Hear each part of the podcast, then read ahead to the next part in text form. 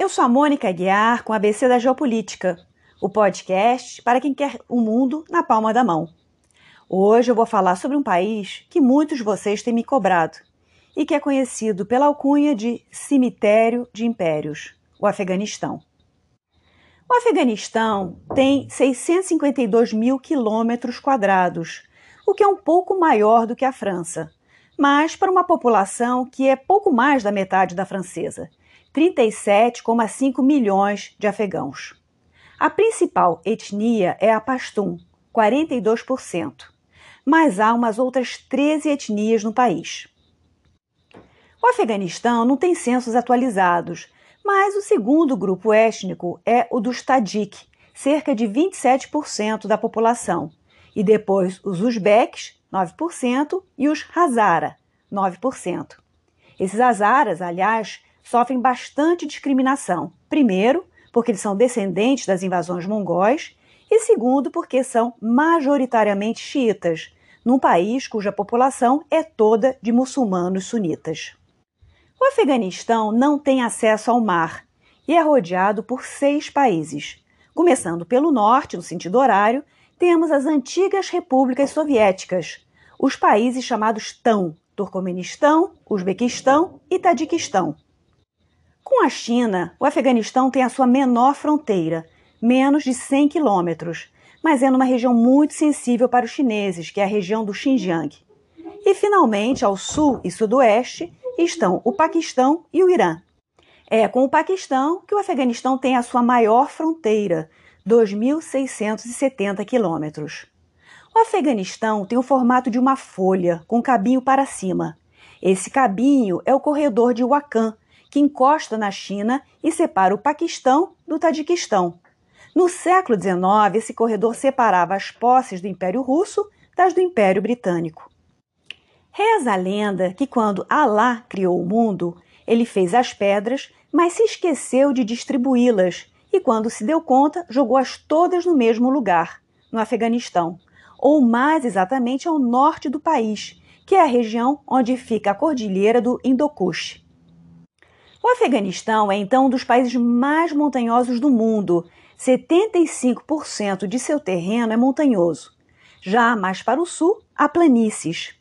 Apesar de ser um país seco, a neve que derrete das montanhas forma rios que irrigam os vales do país e que são bastante férteis, com uma boa agricultura. Eles produzem muitas frutas e também flores, ou, mais exatamente, papoulas, que é a matéria-prima para a produção de ópio e heroína. Aliás, um estudo da ONU de 2020 mostrou que o cultivo de papoulas aumentou 37% entre 2019 e 2020. Apesar do risco, acaba sendo um negócio mais rentável do que plantar trigo, e a penúria do país acaba levando muitos agricultores a tomar essa decisão. Vale dizer que tanto membros do governo afegão quanto do Talibã estavam e estão envolvidos no negócio do tráfico de drogas. A geografia montanhosa protege o país, mas também o isola e dificulta o desenvolvimento de uma infraestrutura moderna de comunicação e de serviços públicos. Em função disso, e de uma história muito conturbada, o Afeganistão é um dos países mais pobres do mundo. Estima-se que quase metade da população viva abaixo da linha de pobreza. Mas, pasmem, estimativas recentes apontam que o Afeganistão está assentado sobre enormes reservas de minerais estratégicos, como cobalto, lítio e terras raras. É claro que essa exploração é complexa e demanda investimento pesado. Parece que demora cerca de uns 16 anos para que uma mina seja descoberta e se torne operacional. Então, o país precisa estar politicamente estável para conseguir esse investimento estrangeiro. Geograficamente, o Afeganistão se encontra na confluência entre a civilização persa e a indiana e recebeu influência de ambas por conta da passagem de comerciantes de um lado para o outro.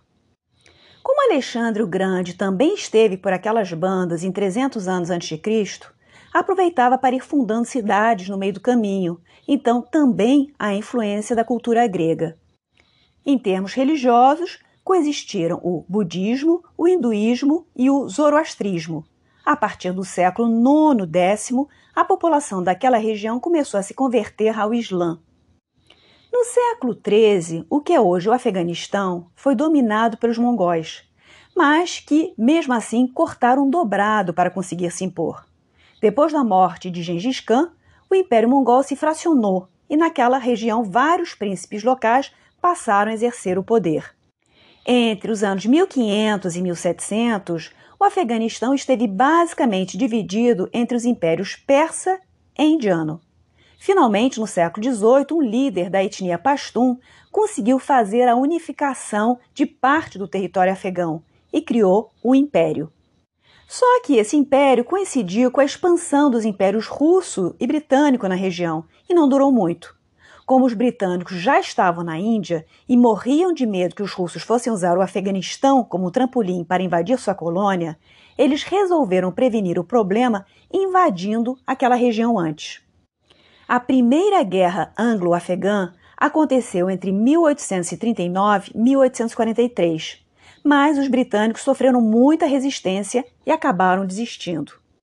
Na Segunda Guerra Anglo-Afegã, eles deram mais sorte ela durou de 1878 a 1880 e dessa vez os ingleses venceram e o Afeganistão se tornou um protetorado britânico. Isto é, os afegãos continuavam a se administrar, mas suas relações exteriores eram geridas pelos interesses britânicos. Foi nesse momento que se estabeleceram as fronteiras do Afeganistão, e essa questão ajuda muito a entender a história posterior do país. O Afeganistão servia então como um tampão entre o Império Russo e o Britânico. Do lado russo existia uma fronteira natural que separava as terras afegãs das russas e que era um rio chamado Amu Darya. Mas entre o Afeganistão e a Índia, que fazia parte do Império Britânico, não havia uma fronteira natural. Então, foi preciso desenhá-la. Quem recebeu essa incumbência foi um diplomata britânico chamado Mortimer Durand, ele basicamente pegou um lápis e uma régua e traçou uma fronteira por cima de um mapa. Essa linha cortou ao meio uma etnia que vivia por aquelas bandas, a etnia Pashtun. Uma parte ficou do lado afegão e a outra parte foi parar do lado da Índia Britânica. Então, a fronteira entre Afeganistão e a Índia Britânica passou a ser essa linha de Irã, que os afegãos tiveram de engolir mas que depois passou a causar muita dor de cabeça. Então guardem essa informação em mente, porque depois a gente volta a ela. Voltando então para as nossas guerras. Finalmente aconteceu a terceira e última guerra anglo-afegã. Ela aconteceu no século XX, em 1919, porque os afegãos aproveitaram a confusão da Primeira Guerra Mundial para unilateralmente se declararem independentes. Os britânicos, evidentemente, não gostaram nada disso e tentaram reagir, mas depois tiveram de se dobrar às circunstâncias. Por conta da topografia do país, você está sempre se deparando a uma montanha no meio do caminho. São poucas as passagens viáveis e, na hora de uma guerra, é relativamente fácil controlar essa passagem e pegar seus inimigos numa emboscada. Ou então, bloquear a passagem e isolar completamente uma região, seja para o bem ou para o mal. E como o Afeganistão não tem acesso direto ao mar, para abastecer as tropas é preciso transitar por vários países vizinhos. Em 1926, o Afeganistão se tornou um reino, mas os primeiros anos foram turbulentos, com guerra civil, assassinato do rei, etc. A partir de 1933, a situação política se estabilizou, com a chegada ao poder do rei Mohammed Zahir Shah que hoje em dia é considerado um dos pais da nação.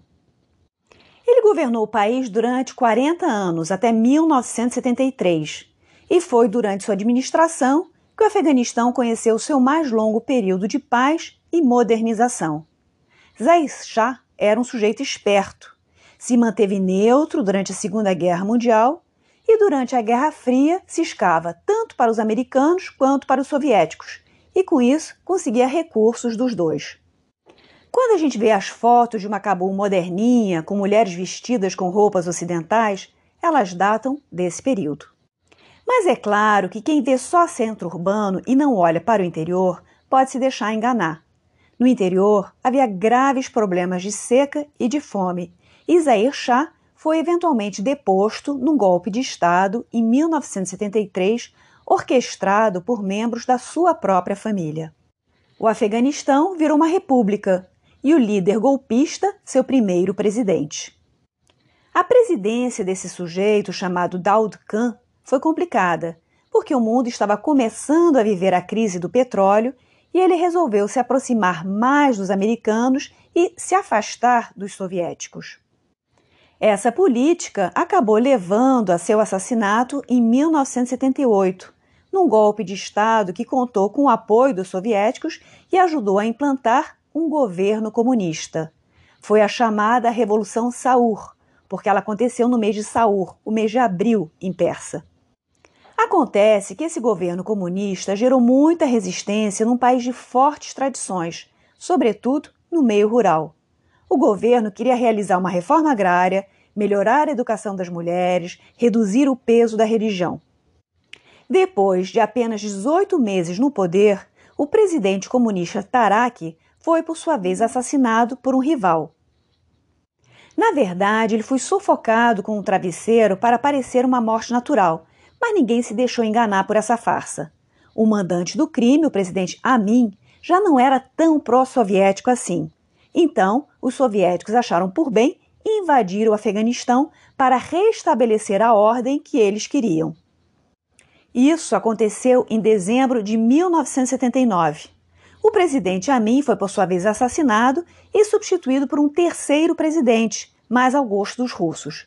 Esse terceiro presidente, Karmal, morreu de câncer alguns anos depois. Mas vocês certamente devem estar se perguntando: por que os soviéticos invadiram o Afeganistão? Por que esse interesse súbito no país? E para responder a essa pergunta, precisamos olhar o que estava acontecendo em torno. Lembrem-se que em 1978 aconteceu a Revolução Islâmica no Irã.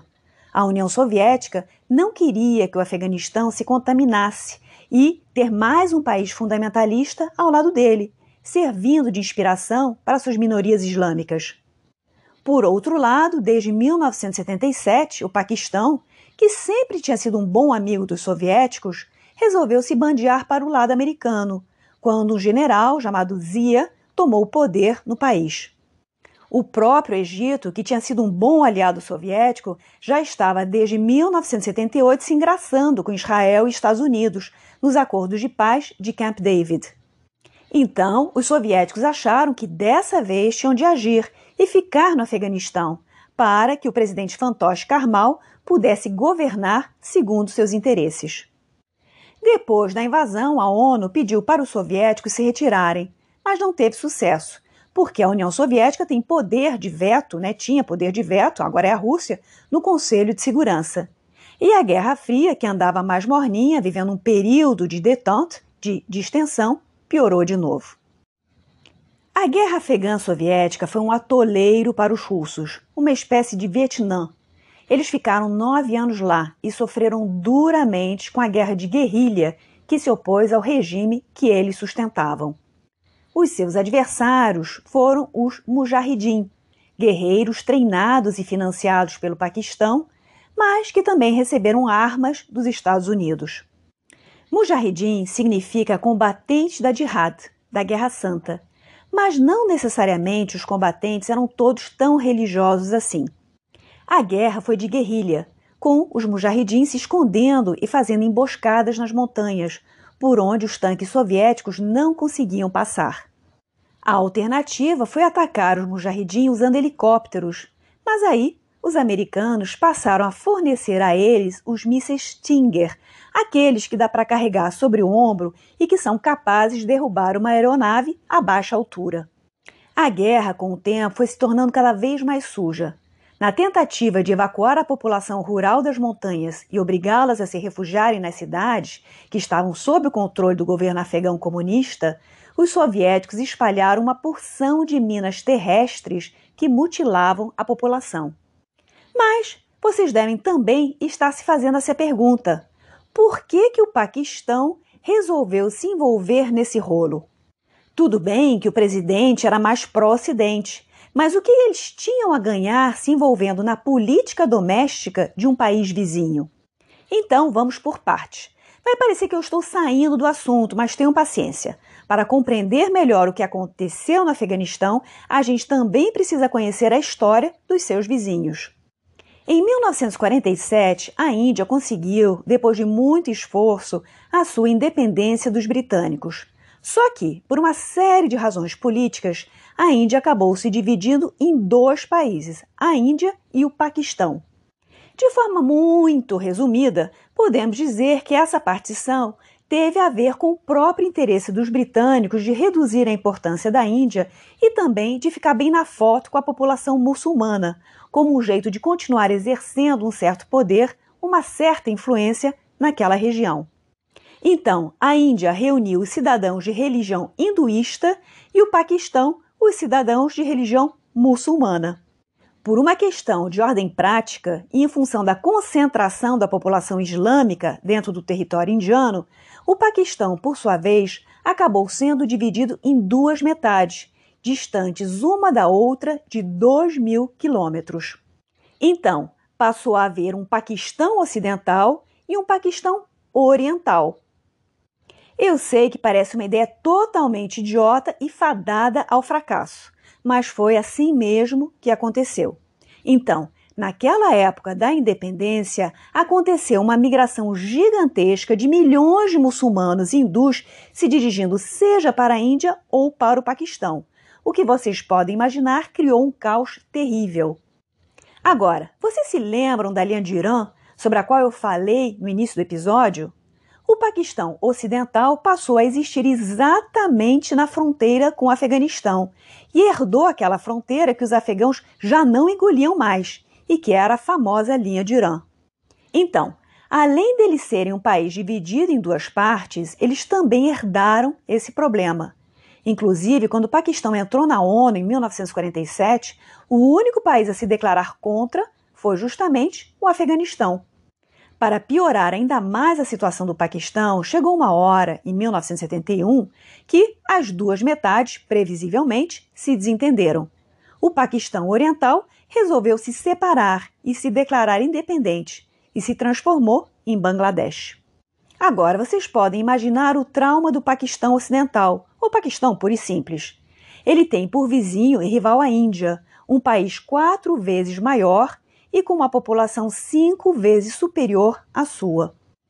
Apesar de ter armas nucleares, o Paquistão vive morrendo de medo de ser engolido pela Índia. E foi aí que o governo paquistanês passou a enxergar o Afeganistão como uma solução estratégica para o seu problema. Em caso de guerra com a Índia, se houvesse um governo simpatizante do lado afegão, poderia acontecer um recuo estratégico para lá. Afinal, bem ou mal, ambos compartilham da mesma religião, do islamismo.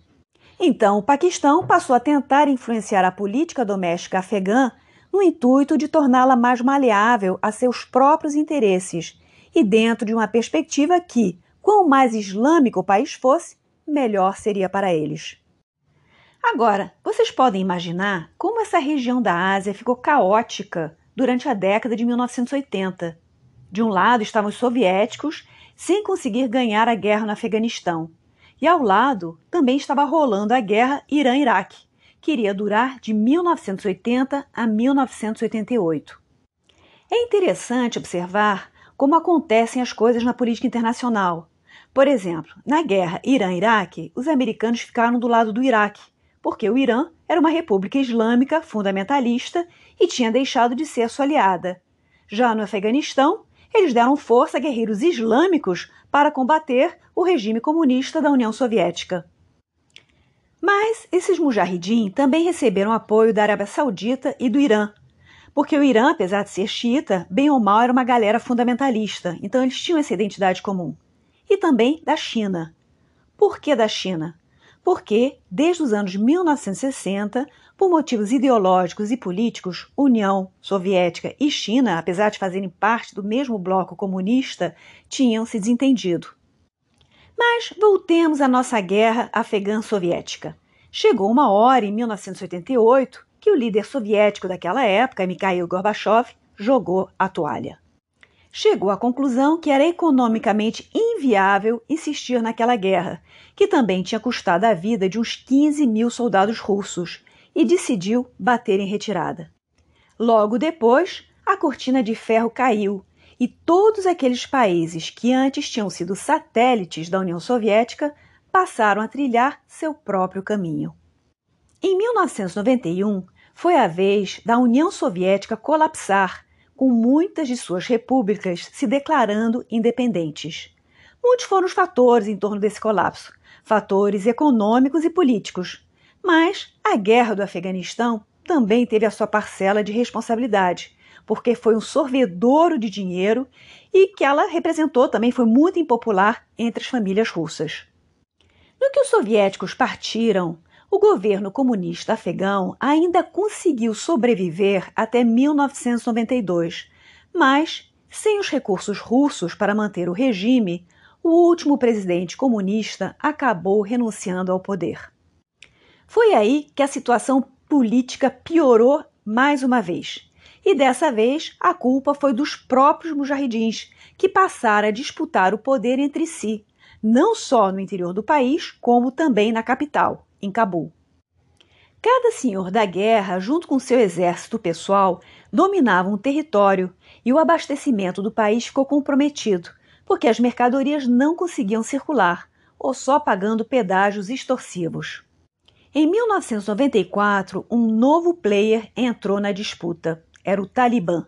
Esse grupo foi fundado por um líder religioso, um mulá, chamado Mohammed Omar, um sujeito da tribo Pashtun, antigo combatente mujahidin, que juntou ao seu redor um grupo inicial de umas 50 pessoas para combater a corrupção e o crime que tomaram conta do Afeganistão no pós-guerra. Talibã significa estudante, e os membros do Talibã foram basicamente recrutados entre as crianças refugiadas que tinham abandonado o Afeganistão nos anos 1980 e se criado no Paquistão. Estima-se que as madraças, as escolas islâmicas financiadas pelo Paquistão e pela Arábia Saudita, tenham recebido e educado até 2001 cerca de 200 mil crianças, sendo muitas delas afegãs. Lá, essas crianças receberam uma educação religiosa fundamentalista. Com o fim da ocupação soviética e do regime comunista, esses jovens talibãs resolveram voltar para o seu país, tomar o poder e colocar ordem na bagunça. Em 1996, eles conseguiram conquistar Cabul, capturaram o ex-presidente comunista, que não tinha conseguido abandonar o país e estava refugiado dentro de instalações das Nações Unidas, o castraram, arrastaram seu corpo com o carro e depois o mataram. Foi nessa ordem mesmo que vocês ouviram, e não foi primeiro matar para depois fazer todo o resto. Ou seja, deu para sentir que o pessoal não estava de brincadeira. Foi também nesse período que o líder do Al-Qaeda, Osama Bin Laden, passou a entreter relações com o Talibã e a usar o Afeganistão como seu quartel-geral. Entre 1997 e 1998, o Talibã passou a dominar praticamente todo o país. Algumas províncias mais para o norte ele não conseguiu dominar, entre elas o famoso Vale do Panjir. Lá, o Talibã encontrou a resistência de um senhor da guerra mujahedin que tinha lutado contra os soviéticos e se opunha à visão fundamentalista do grupo. Esse sujeito, da etnia Tajik, se chamava Ahmad Shah Massoud, e ele liderou a chamada Aliança do Norte contra os talibãs. Ele foi eventualmente assassinado com a ajuda do Al-Qaeda em 2001, um pouco antes do atentado das Torres Gêmeas. Atualmente, o filho dele também está combatendo esse novo avanço do Talibã, desde esse mesmo Vale do Panjir, que é uma espécie de fortaleza natural, rodeado de montanhas e, portanto, um dos bastiões da resistência. No que eu estou gravando esse episódio, circulam boatos de que o Vale do Panjir já foi dominado pelos talibãs. Mas, mesmo que isso tenha acontecido, uma coisa é conquistar, outra coisa é conservar a conquista. Voltando aos talibãs. No primeiro momento, a situação no Afeganistão estava tão bagunçada que uma parte da população viu a chegada deles com certo alívio, achando que era uma opção menos ruim. Queriam restabelecer a paz e a ordem do país. Mas, rapidamente, percebeu-se que o pessoal usava uns argumentos bem convincentes para colocar ordem no povo, como castigos corporais, amputações, execuções sumárias. O regime também fez questão de excluir as mulheres da vida produtiva do país, mantendo-as apenas na vida reprodutiva. A lógica talibã deriva de uma interpretação bem anacrônica do Islã. A mulher ficando dentro de casa ou coberta pela burca está protegida. Ouvir música, assistir televisão, usar roupas com bordados são proibidas para todos. Fora isso, em março de 2001, os talibãs explodiram aqueles budas gigantes de 1500 anos de antiguidade nas montanhas de Mamiyan. Com o ataque às Torres Gêmeas em 2001, o Afeganistão dos talibãs entrou na lista negra dos Estados Unidos justamente por abrigar o grupo do Al-Qaeda.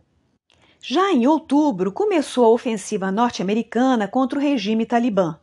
Importante dizer que essa iniciativa contou, num primeiro momento, com a aprovação da Rússia e da China, que também tem problemas com o terrorismo islâmico. O regime foi derrotado em algumas semanas e já em dezembro de 2001 se formou um governo provisório com a participação das forças locais, sobretudo aquelas que eu já comentei, da Aliança do Norte. O presidente provisório e que depois venceu as eleições foi um pastum, de uma tradicional família de políticos, chamado Hamid Karzai.